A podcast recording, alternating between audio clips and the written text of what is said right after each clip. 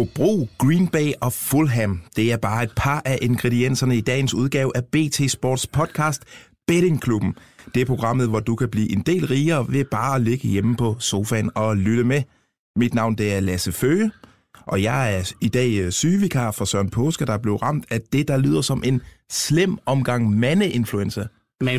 Manflu, altså den værste sygdom i hele verden. Ja, ja. Kvinder kan komme med graviditet og alt det der lort. Det her, det er slemt. Ja, ja måske det er, fordi vi har lavet den halvdårlige resultat i sidste uge. Jeg tror, det har ramt ham lidt. Ja. Det er gået over Sørens immunforsvar. Og ja.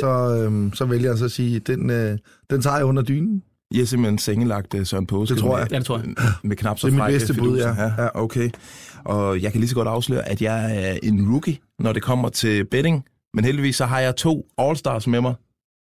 Stefan Dam, BT Spilekspert, der igennem mange år har gjort folk meget rigere. Ja, 17 år inde på BT, for at være helt præcis. Hyffer. Ja. Og så har vi BT Spils kronprins, Nikolaj Salaten Baldorf. Det er fuldstændig korrekt, ja.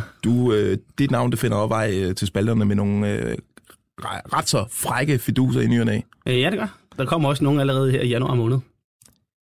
Kan I mærke, julen er ved at være der?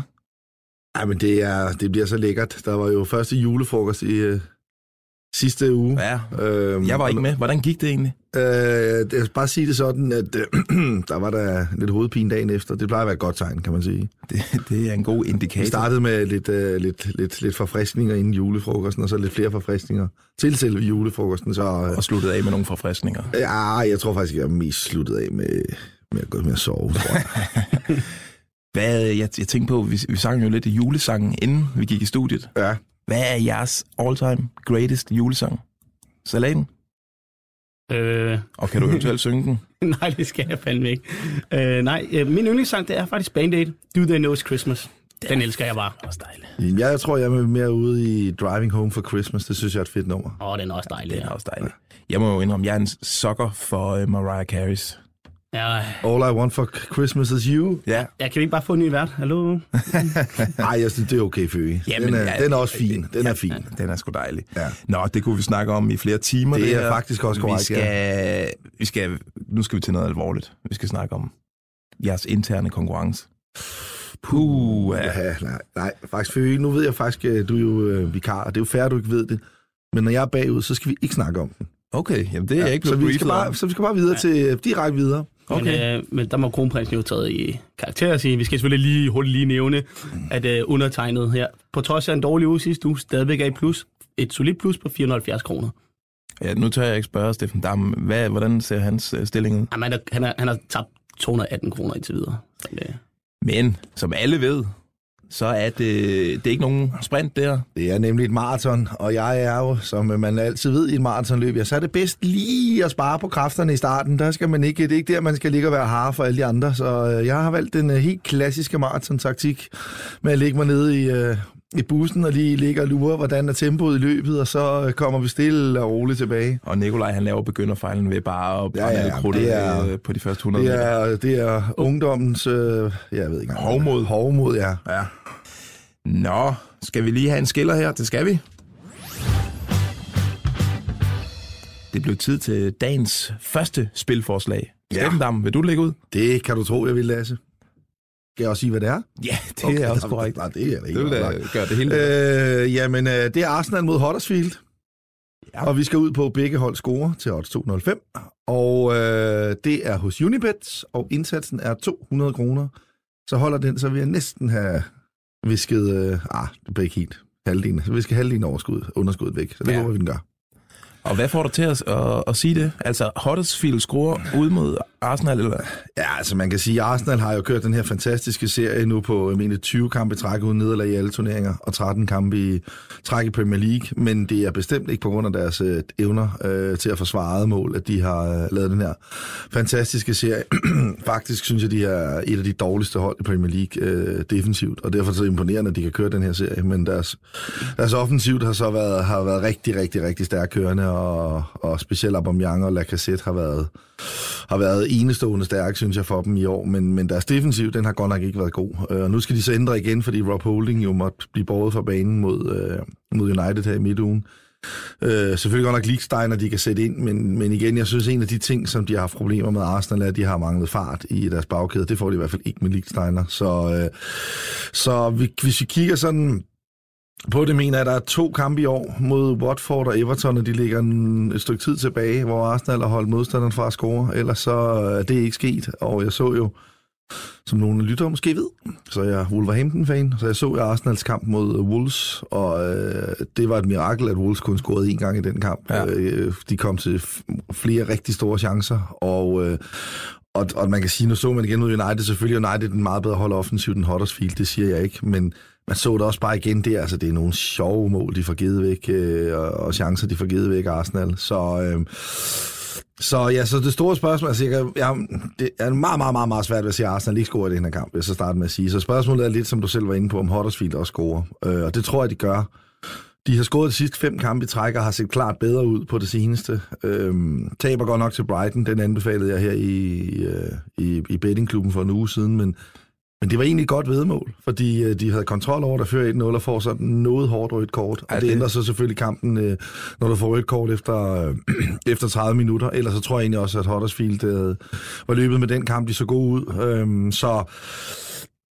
Så jeg synes i hvert fald offensivt har Huddersfield set noget bedre ud på det seneste, end de gjorde tidligere på sæsonen. Og det er sådan lidt en gratis kamp for dem, så jeg har i hvert fald sige, så længe de ikke er bagud, kan det godt være, at de står lidt defensivt, men kommer de først bagud, vil det overraske mig, hvis de bliver ved med at parkere bussen, og jeg husker i hvert fald tidligere på sæsonen, scorede de også ude mod Manchester City i en kamp, de taber 1-6, så det er sådan, altså det kunne sagtens ligne sådan noget 3-1, 4-1 det her, hvor Arsenal formentlig nok kører en sikker sejr hjem, men hvor Huddersfield skal have, jeg synes, jeg har relativt gode chancer for at få scoret. De har så godt nok deres topscorer for sidste sæson, Steve Mooney, i karantæne, men har ikke scoret denne sæson endnu, og har egentlig været lige så meget på bænken, som han har været med fra start. Så jeg vurderer ikke, det helt store tab. De har så godt nok også Philip Billing i karantæne, men det er heller ikke fordi, at altså, han har godt nok scoret et mål i år, men det er normalt ikke hans offensive kvalitet, og han excellerer på, så det er ikke noget, jeg vil vurdere har den sådan helt store betydning for et spil på Huddersfield score, at Billing er ude med karantæne. Så alt i alt, så ender jeg op med, jeg synes, 2-0-5 mod et Arsenal-hold, der har været så dårligt til at forsvare og har lukket mål ind mod alle hold på nær 2 i den her sæson. Det synes jeg er interessant. Det er en rigtig interessant fidus, det der, Nikolaj Baldorf. Har du noget, der kan matche? Men det ved jeg jo ikke, men det håber jeg da. Vi tager til Danmark, Superligaen, og der kigger vi på Hobro og Sønderjyske. Der spiller begge hold score. Nej, det vil sige mindst et hold får ikke scoret i kampen. No. Og det giver odds 2-10 hos Betfair. Og det kan godt virke lidt sindssygt at anbefale det her, når man kigger på karantænelisten. Sønderjyske har Egert Jønsson i karantæne, plus Mark Pedersen, og så har Hobro Jonas Brix Damborg i karantæne. Ja. Men nogle gange så er det mening med galskab, når vi anbefaler her. Og det er jo fordi, det er 2 hold, som jo ikke er særlig gode til at skabe fodboldkampe.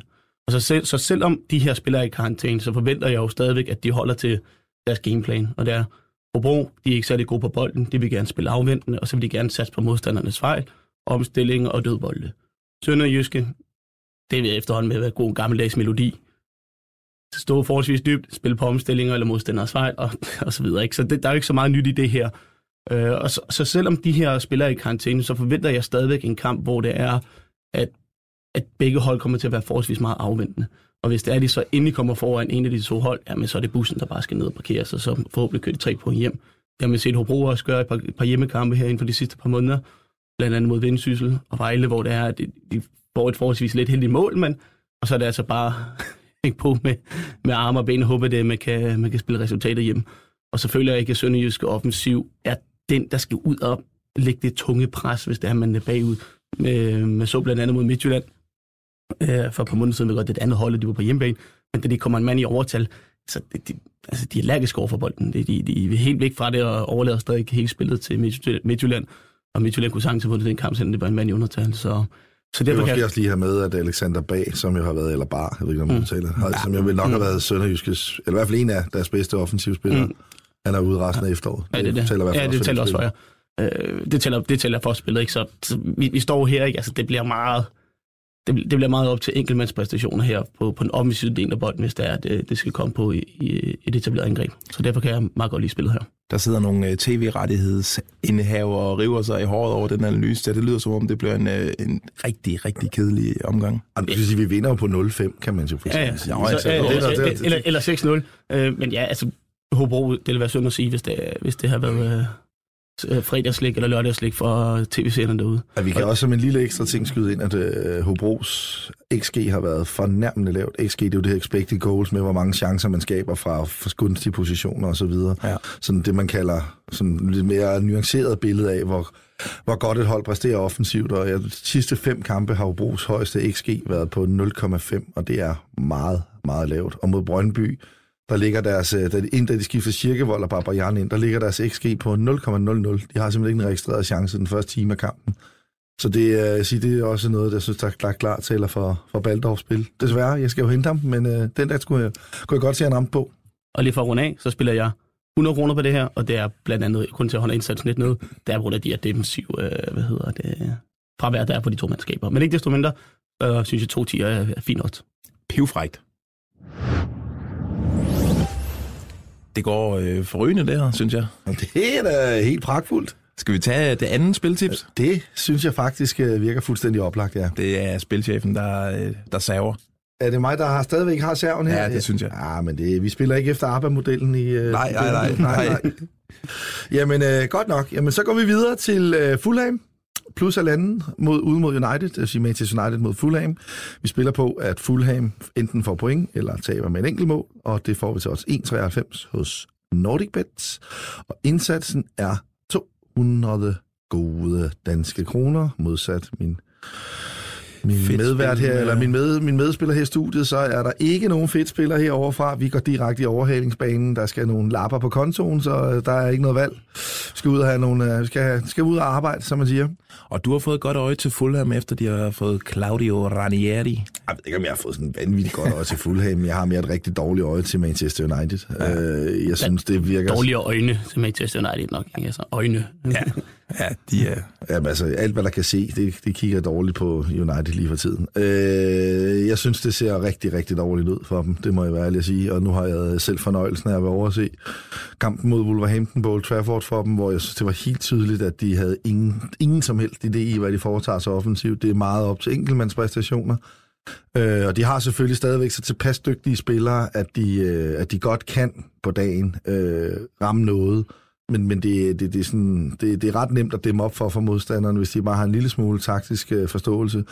Og det virker ganske enkelt bare ikke som et hold i harmoni. Det er et hold, som i sidste sæson levede meget på en vanvittig stærk David De Gea og en god defensiv, og den har de ikke rigtig så meget længere.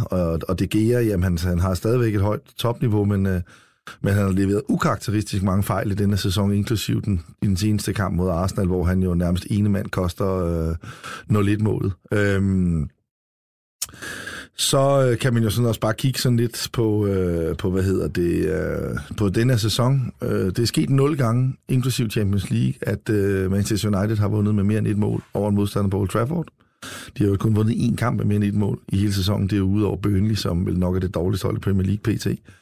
Så det er ligesom for at sige, det er jo heller ikke et hold, der sådan excellerer i store sejre. Det er jo også interessant, når man spiller plus halvanden.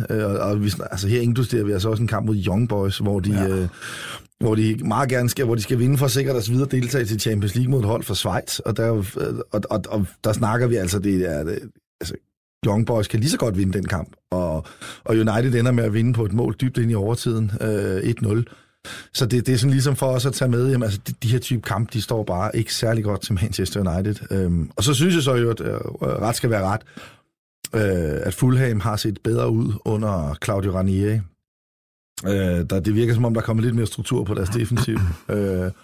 Og de er ikke helt så nemme at score imod og lave chancer imod, som de var under Jokanovic, som spillede meget åbent, og det havde Fulhams defensiv lidt svært ved at håndtere, når de blev modstandere på det niveau, som de gjorde i Premier League. Det gik i Championship, hvor de ikke blev straffet helt så hårdt for deres fejl, men det gik ikke rigtig i Premier League. Så der kan man sige, at de virker til at spille en lille smule mere realistisk nu, Fulham, og det synes jeg egentlig kun er fint for det her væddemål, fordi hvis det blev meget åbent, kunne man måske godt forestille sig, at United kunne løbe Fulhams defensiv over inden. Altså de Under Jokanovic lukkede trods alt 4-1 mod Cardiff.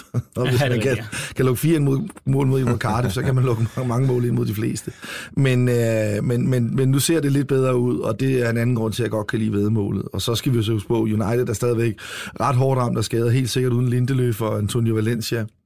Luke Shaw og Phil Jones bliver næppe klar. Måske ikke, men det regner man ikke med, at de gør. Alexis Sanchez er også stadigvæk ude, så... Alt i alt, så synes jeg slet ikke, det her Manchester United-hold, som de spiller lige for tiden, og som de jo spillede stort set hele sæsonen, kan bære et plus eller andet handicap mod, i hvert fald mod et hold som Fulham, som jeg stadigvæk vil sige, at det er jo langt fra blandt de bedste hold i Premier League, men jeg synes egentlig heller ikke, jeg vil heller ikke putte dem under nedrykningsstregen, hvis jeg sådan skulle lave en power ranking. Der vil jeg både have hold som Huddersfield, Cardiff og Burnley under dem, for eksempel.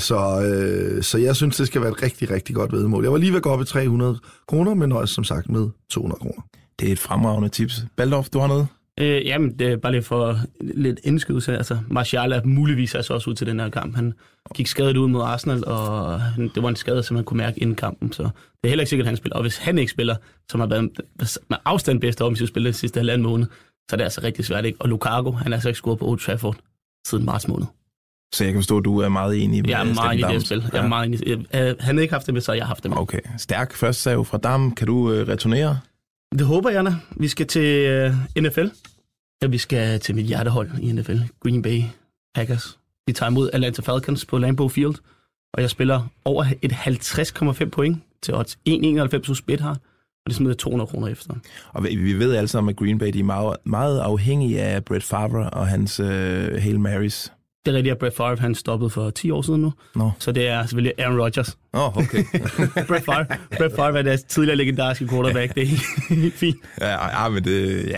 Det skal jeg jo sige, det vidste jeg jo godt. Velkommen til NFL-eksperten. DK. Ja, det er rigtigt. Men nej, det er Aaron Rodgers. Det er Lasse Føge. Det er hyggeligt nok. Men jeg kan godt lide jeg kan faktisk rigtig godt lide det her spil her, og det kan jeg af flere årsager. For det første, både Green Bay og Atlantas forsvar, det er slet ikke optimalt for tiden. Green Bay er hårdt ramt af skader, og Atlanta spiller bare generelt dårligt. Og der skete det her i løbet af ugen efter Green Bays choknederlag, kan vi godt tillade sig at sige, hjemme til Arizona Cardinals, var de fyrede deres træner, Mike McCarthy. Og der går faktisk mange rygter derovre om, at det var spillerne til sidst spillede simpelthen bare imod. Og det er blandt Aaron Rodgers. Og hvis Aaron Rodgers spiller imod sine træner, og han har bolden i hænderne. Det er et offensivt spil i en eller anden forstand, og man skal give den til running back, eller man selv skal kaste den, jamen så er det op ad bakke, ikke? Så jeg forventer et Green Bay-mandskab på hjemmebanen her, får sine egne fans efter en meget turbulent uge, går ud og er helt anderledes tændt, specielt i angrebet, fordi det er jo dem, der har 100% mest. Det kan godt være, at Aaron Rodgers kaster 21 touchdowns og kun en interception, men hans spil har jo ikke været op på det højeste niveau.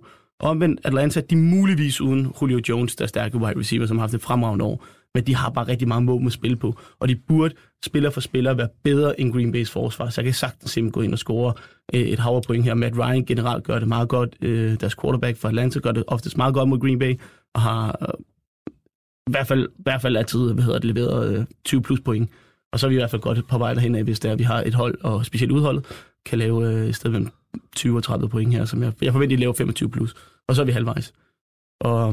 Og men deres forsvar, de tillader over 28 point i snit per kamp, så på den måde, så burde de være rimelig godt dækket, hvis jeg også får den reaktion, som jeg forventer fra Green Bay's side her.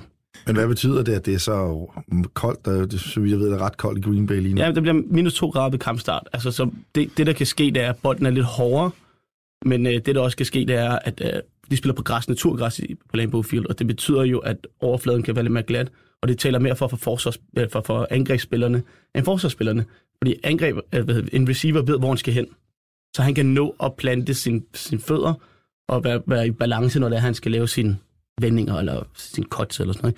Og det skal forsvarsspillerne reagere på. Og det er ikke altid lige nemt at reagere, hvis det er, at du ikke lige kan stå fast, og så kan du faktisk lige miste de der få centimeter på din opdækning, der gør, at han kan blive helt fri, og så kan det altså gå meget stærkt den anden vej der.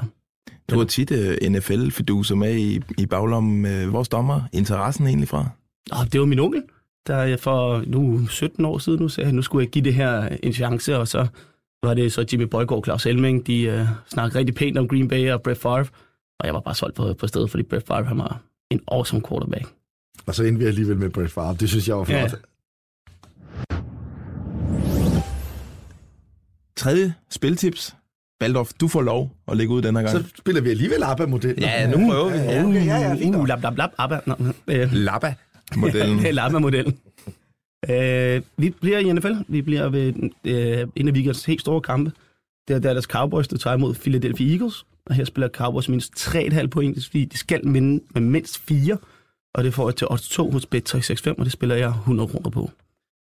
Og grunden til, at jeg kun kører 100 kroner på det, er fordi, at det er 3,5 line. Jeg vil helst gerne have 3 som minimum, hvis det er. Fordi så er det et field goal, og så bliver man dækket ind ved, at hvis kampen højst sandsynligt, eller kan gå i overtime, hvor det er, at nogle gange så er det et field goal, der så bare, gør forskellen her. Det er 3 point, så det holder ned til 100 kroner, og så er det også et divisionsopgør. Men Philadelphia Eagles, de fik en sejr i Monday Night mod Washington Redskins. Det var Washington Redskins mandskab, der var uden deres normalt startende quarterback, deres reserve quarterback, som blev skadet i løbet af kampen, så det var deres tredje quarterback, der kom ind og spillede, Mark Sanchez, som de skrev kontrakt med for 2 uger siden. Så jeg synes, det var på en ret billig baggrund, at de fik vundet den her kamp med Philadelphia Eagles. Og Mark Sanchez, bare lige for at sige det, han har altså ikke kastet et touchdown i NFL i 3 år.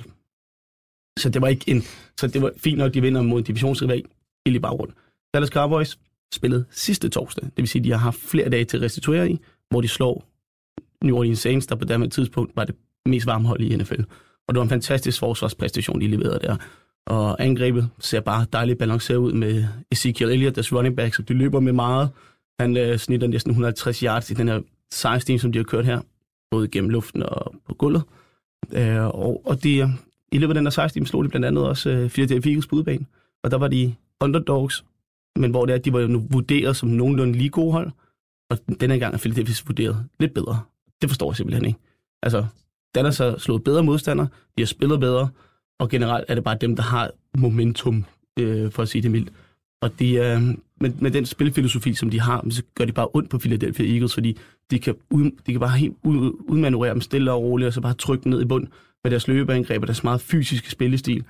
Og det er ikke noget, som Philadelphia Eagles har haft særlig stor succes mod denne sæson, når det er, at de møder hold, som spiller, som Dallas Cowboys gør. Men derfor så synes jeg faktisk, det er ret pænt, at vi får os 2 på det her spil her. Men hvad er det, der er sket med Eagles? Altså, de er jo forsvarende Super Bowl-vinder, og ligner nu et hold, som vil dårligt gå i slutspil. Ja, men altså, det er set før i NFL, at det her, man kalder Super Bowl-tømmermænd. Ja, så har du vundet, og så er du sådan et, fint, og alt er godt, så du forbereder dig ikke lige så meget, som du gjorde sæsonen før. Og det, som Philadelphia Eagles, de kørte rigtig meget, det var den der underdog-rolle, at alle er imod os og alt det der, ikke? Og det er forholdsvis nemmere, end når det er dig, der har skydeskiven. Altså, nu alle vil jo slå dig. Det kender vi jo også bare fra fodbold, og alle vil jo gerne slå mesterne, og lige så vise, man er bedre end dem. Og det har de ikke rigtig kunne justere sig til, at lige pludselig, jamen, så er holdene bare mere motiveret mod dig, end de var sæsonen forinden. Og så vandt de også deres division, og så lige pludselig skulle du møde de hold, der blev nummer 1 fra sidste sæson i de andre divisioner. Og det gjorde de ikke sidste sæson, så spilprogrammet har også været lidt hårdere, og det koster bare. Hvad med ham, der vandt quarterback, eller Super Bowl for ham, quarterbacken Nick Foles, han har jo slet ikke spillet i år, og hvordan kan det være? Jamen, han spillede de første par kampe. Jamen, så røg han jo af, men jeg tænker, nu de har været dårlige længe, så ville det ikke være oplagt at prøve ham igen? Nej, fordi Carson Wentz er en bedre quarterback. Han har også spillet godt for dem, og han har også fremtiden. Det er en af de bedste unge quarterbacks i ligaen, så det vil være fuldstændig hul i hovedet og begynde at sætte sæsonen på den måde. Det vil også tage alt selvtillid ud af Carson Wentz på det her tidspunkt. Og han spillede altså også sindssygt sidste år. Altså, var han ikke blevet skadet, så var han blevet MVP. Så det er jo ikke, fordi han er en dårlig spiller. Han er en fremragende ung spiller, der bliver en af de helt store stjerner de næste par år. Kæft, det er hyggeligt at være med i bettingklubben. Og det hele med vemod, at jeg nu skal stille over til dagens sidste spiltips. Nej, ja, det er rigtigt. Det er korrekt, ja. Og det er dig, Stefan Dam, der leverer der. Ja. Og ja... Jeg er fristet til at sige, at vi skal over den beskidte andedam. Den berygtede beskidte andedam. Ja. For dem, der ikke hørte med i sidste uge, så er det Atlanterhavet. Ja. Vi skal til Aalborg, ja. Hvor OB møder Horsens. Og vi skal ud på over 2,5 mål til 1,87. Det spiller vi på Danske Spil, og det er til en indsats på 200 gode danske kroner igen. Så som sagt, jeg er gået i overhalingsbanen i den her uge. Nu må vi se, om jeg kører ud i pitten, eller om jeg fornærmer mig førerfeltet. Det vil vise sig. Eller bare crasher ind i væggen. Ja, et eller andet. Det, nu finder vi ud af. Men jeg synes faktisk igen, jeg har fat i et godt vedmål. Det er 3 vedmål, jeg er rigtig glad for alle 3. Så nu håber vi og krydser fingre, i hvert fald hvis man spiller med her i bettingklubben. Jeg synes, at OB kom ud med en helt ny energi under Jakob Friis. Var lidt mere direkte i deres spil, og synes, jeg klædte dem.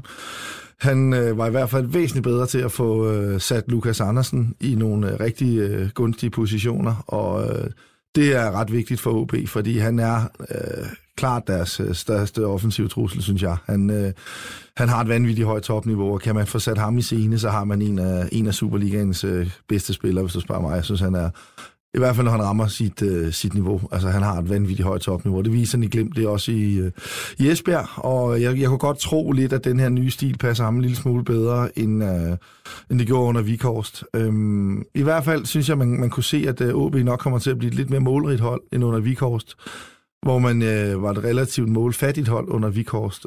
Forstået på den måde, at der havde man bolden meget, men var egentlig ikke særlig god til at omsætte det her, hvad kan jeg sige, boldovertag til store chancer og mål.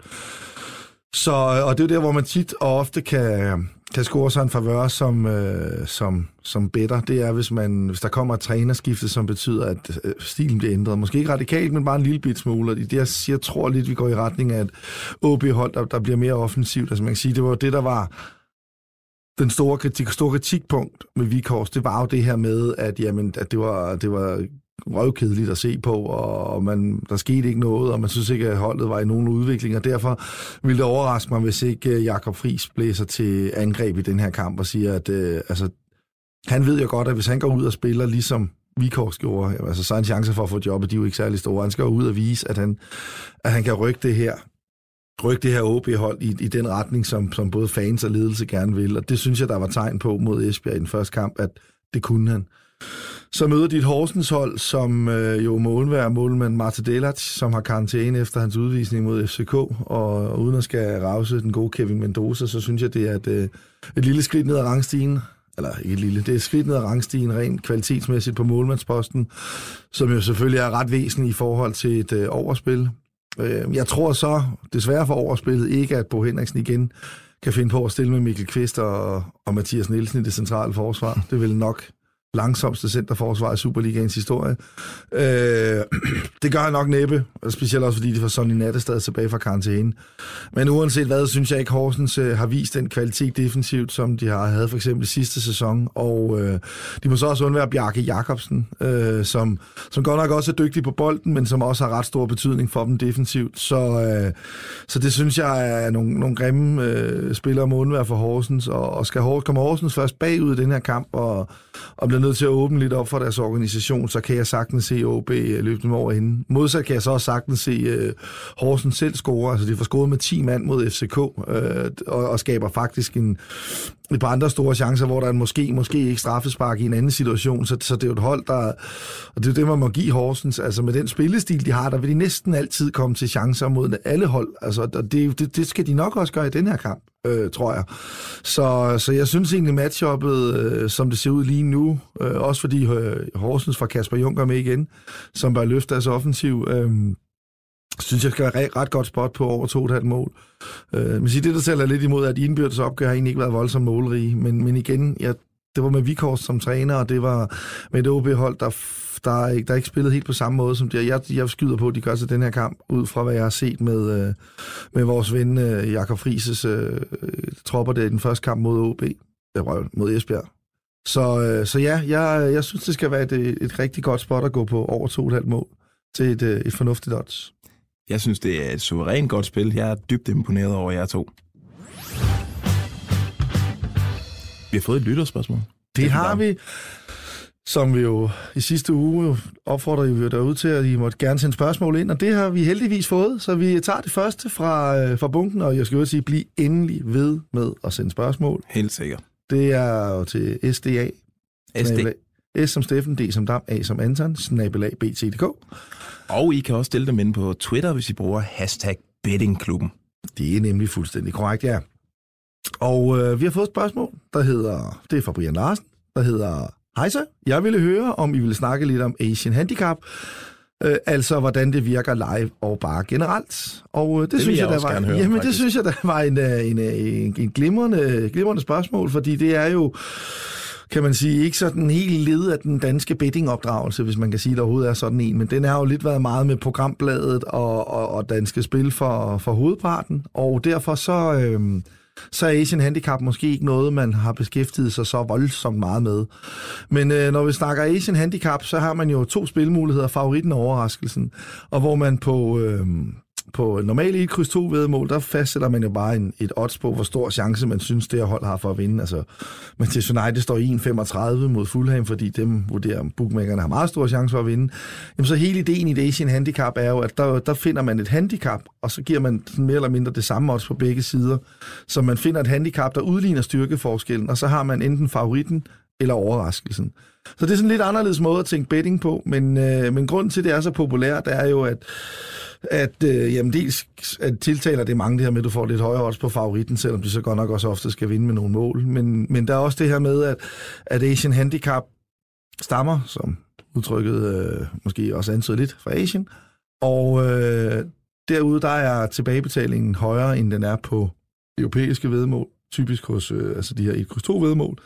Og det betyder, at man kan få nogle procentuelt højere odds ved at spille Asian Handicap, ofte end du kunne ved at spille et kryds-2-væddemål. Og det er jo klart, jamen, altså, det er i hvert fald mange sådan, kan vi sige, større gamblere, der har et godt øje til Asian Handicap, fordi at man ofte her, og det kan man også se hos bookmakerne, hvis du for eksempel går ind og spiller det europæiske handicap, altså Manchester United Fulham 0-2, hos Bet365, så har du faktisk fået et lavere odds, end hvis du spiller Fulham plus halvanden på et Asian Handicap, selvom det er nøjagtigt det samme, du spiller på. Altså det her med plus halvanden, det svarer til, hvis vi skal tage det hurtigt, minus en halv Asian Handicap, det er nøjagtigt det samme som et ettal, og plus en halv, hvis vi siger, det er hjemmeholdet, der er favorit, og plus en halv er nøjagtigt det samme som kryds 2, altså det vil sige, at udeholdet får point. Og det vil så sige, minus halvanden, det svarer til, at favoritten skal vinde med 2 mål eller mere, før du vinder, og plus halvanden svarer sig til, at det undertippede hold får point, eller taber med 1 mål, så vinder du. Et fremragende spørgsmål, og et ikke mindst lige så fremragende svar. Tiden den løber. Det gør den. Vi er faktisk ved at være færdige. Vi skal huske at sige, at det er jo nogle fremragende fiduser, I kommer med. Der er ikke garanti på, at de går hjem, så derude, husk lige at spille med måde, ikke? Jeg vil sige tak til dig, Nikolaj Baldorf. Tak, fordi jeg måtte komme. Jamen selv tak. Der er også der takker for dig. Og Stefan Dam, tak, fordi at I tog så pænt imod mig her i bettingklubben. Selvfølgelig. Og så skal vi huske at sige tak til alle jer, der lyttede med derude.